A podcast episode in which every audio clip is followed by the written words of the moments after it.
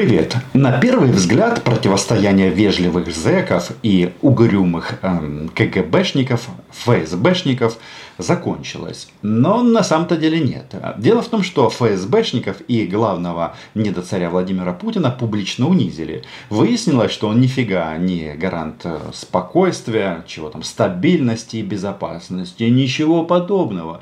Выяснилось, что а, любой, а, кто очень сильно хочет, может добраться до Москвы. Что еще показал данный мятеж? Он приказал, как легко десятитысячная до зубов вооруженная армия может пройти за одни сутки 700 километров и оказаться на пороге Москвы на эту ситуацию мы должны взглянуть по-новому. Возможно, нам действительно нужно пересмотреть наши подходы.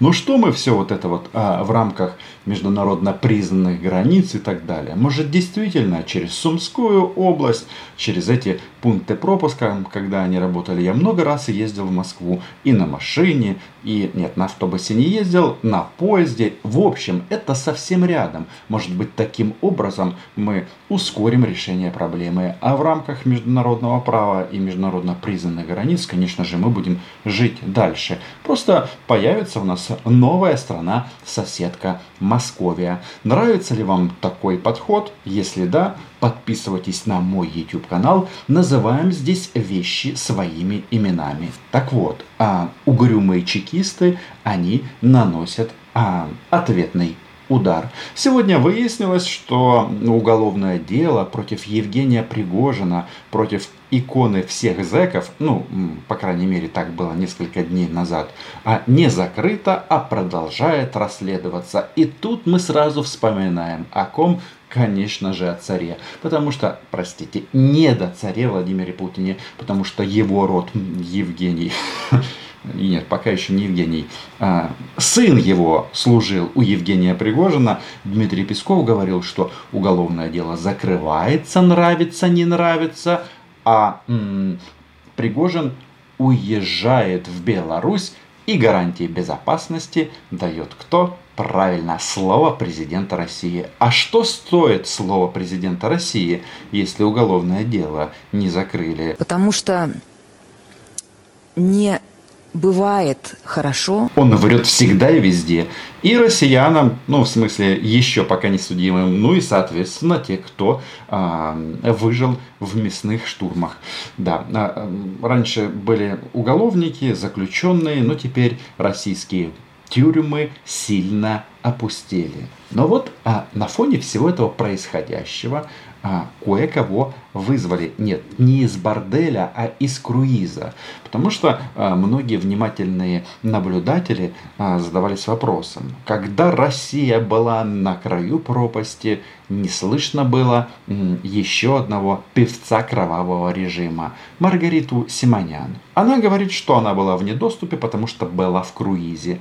Ну, а, что она делает, как ее хозяин? Вроде как, пока еще, а она врет. Потому что а, в России всегда а, можно найти место, где ты можешь написать слова «Путин велик», «С Путиным до конца», «Мы узкие». Да, это Маргарита Симонян. И она, внимание, объяснила россиянам два момента. Первое. Российских солдат и офицеров на российской земле – ну или московской земле убивать можно, и за это не наказывают. Это первое. А второе, что а, любые российские так называемые законы можно повернуть в ту сторону, в которую нужно. И по такому сценарию пройдет деоккупация украинских территорий. Ведь они сейчас а, щеки надувают, говорят, что это все наше, это все рашка. Мы это все вписали в Конституцию рашки, замарашки. И теперь мы не можем дать заднюю. А оказывается, заднюю а, дал Путин. Сейчас много обсуждают, ну как же так, завели уголовное дело, а потом отпустили, вот уехал в Белоруссию, это же насмешка над юридическими нормами. Я просто хочу напомнить, что юридические нормы – это не заповеди Христовы и не скрижали Моисеевы. Юридические нормы пишут люди. Люди пишут юридические нормы для того, чтобы они защищали правопорядок и стабильность в стране. И если в каких-то исключительных, критических случаях получается так, что юридические нормы перестают выполнять свою функцию защиты правопорядка и стабильности, а ну, выполняют функцию уже обратную, то они идут лесом. Мне это нравится. Именно так они будут исключать из состава Раши а, оккупированный Крым и другие пока еще оккупированные регионы. Они скажут, нам это не надо, мы вообще всегда были против. Главное – это стабильность. Их писали люди, не предвидя такой ситуации. Выбор был между плохим и чудовищным.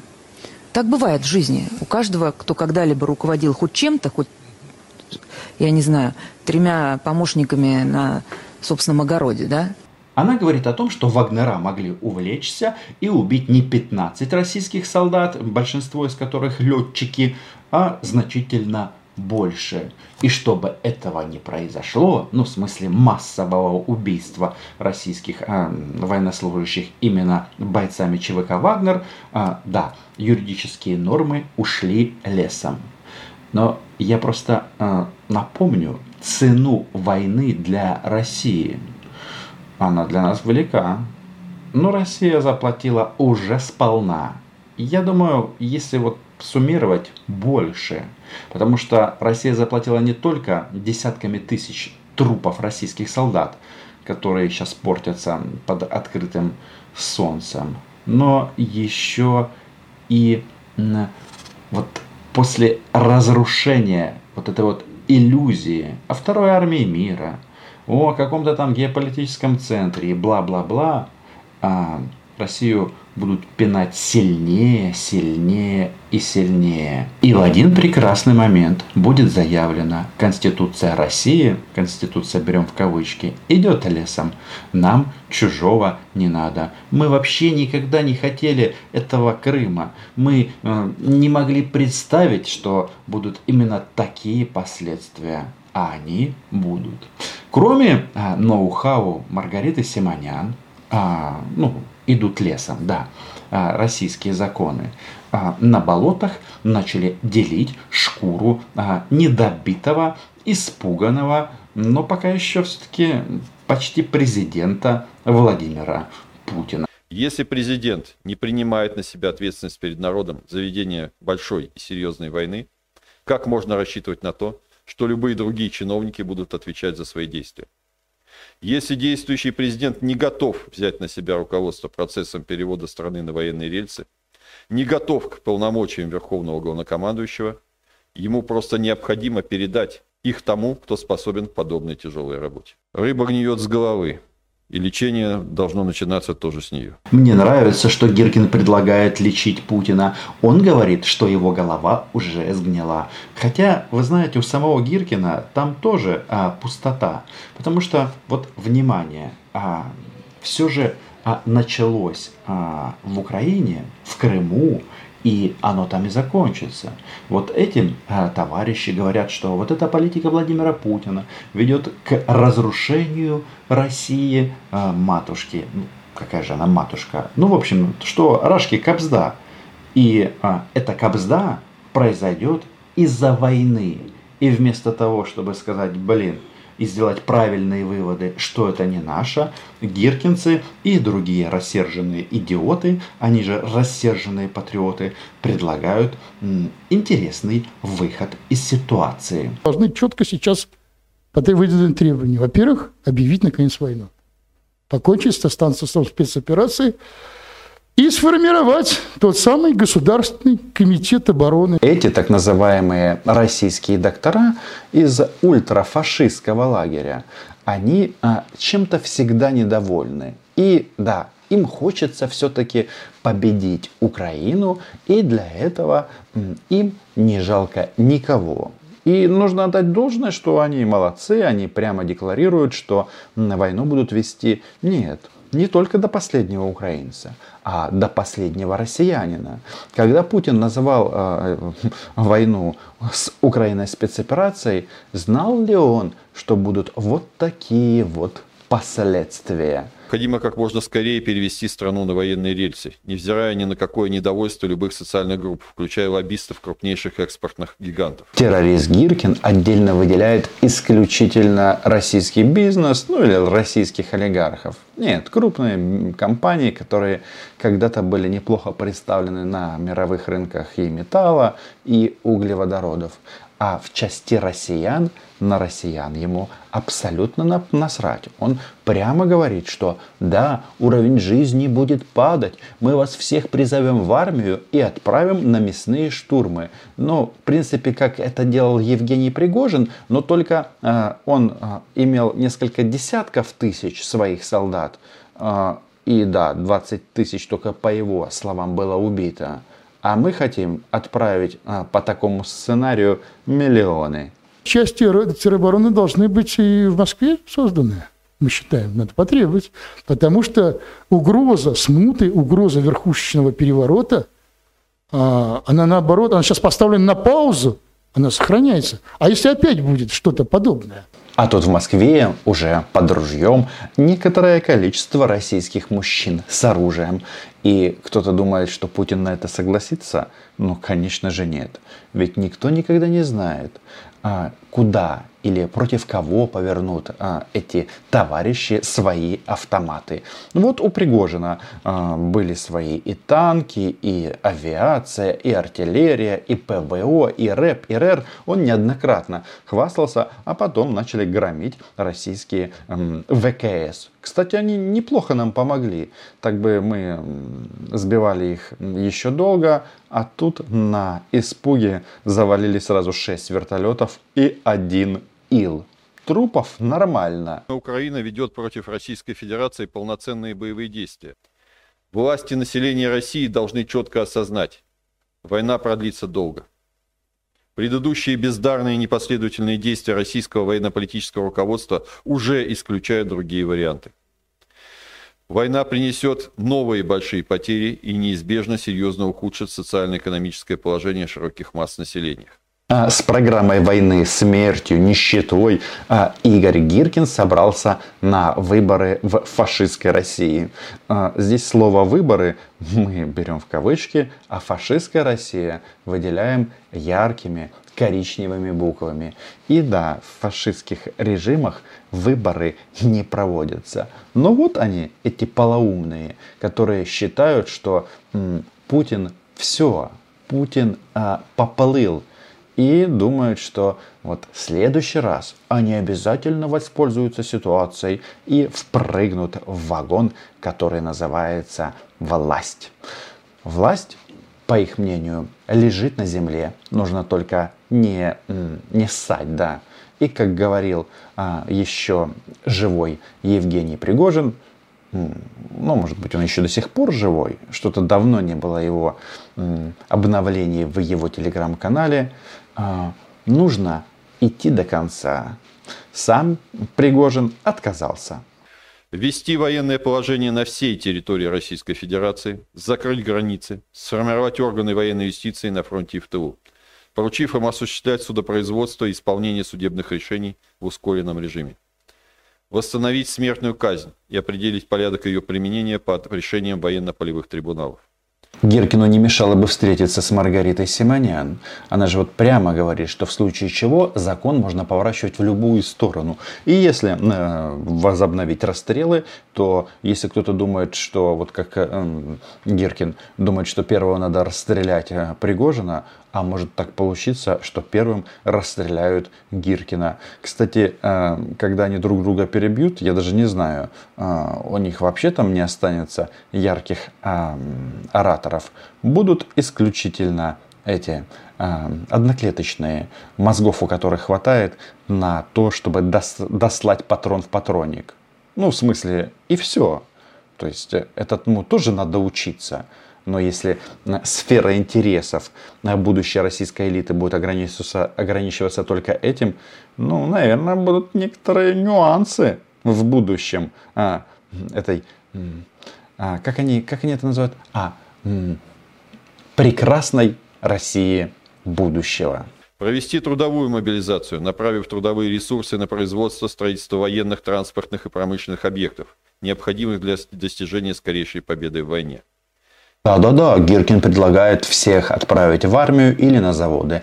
Принудительная мобилизация. Ну, то есть он не такой сыкло, как Путин. Он сделает так, что Рашка загнется быстрее. Но тут нужно сделать два важных объявления, особенно для граждан России. Пока сейчас все на паузе, ну, все обсуждают, как же это так. Один герой России, например, Кадыров, хотел стрелять в другого героя России – этого Пригожина. Хорошо, пора покидать, пора бежать. Причем бежать нужно не только гражданам России, если у них есть вообще такая возможность, но и иностранцев. Потому что их планируют отправить тоже на каторжные работы найти применение многомиллионной армии трудовых мигрантов из Средней Азии, задействовав их на труднозатратных производствах и объектах военного строительства, на выполнение задач, в том числе во фронтовой и прифронтовой зоне. Вот сразу чувствуется, что это великая Россия. То они хотят, э, как говорила Оля Скобеева, 2 миллиона китайских добровольцев или 500 тысяч спецназовцев из Северной Кореи. Все они должны умирать вместо россиян. А, соответственно, мигранты из Средней Азии, то есть люди, которые приехали в Россию работать, должны а, тоже это делать. А, ну, в данном случае копать окопы, а когда они их выкопают, им скажут, ну все, теперь а, вы пойдете вперед с лопатами. Ну, как обычно. Фактически за сутки резко изменилась вся внешняя и внутриполитическая ситуация в Российской Федерации. Произошла попытка военного мятежа. Подчеркиваю, не попытка переворота, а именно произведен государственный переворот.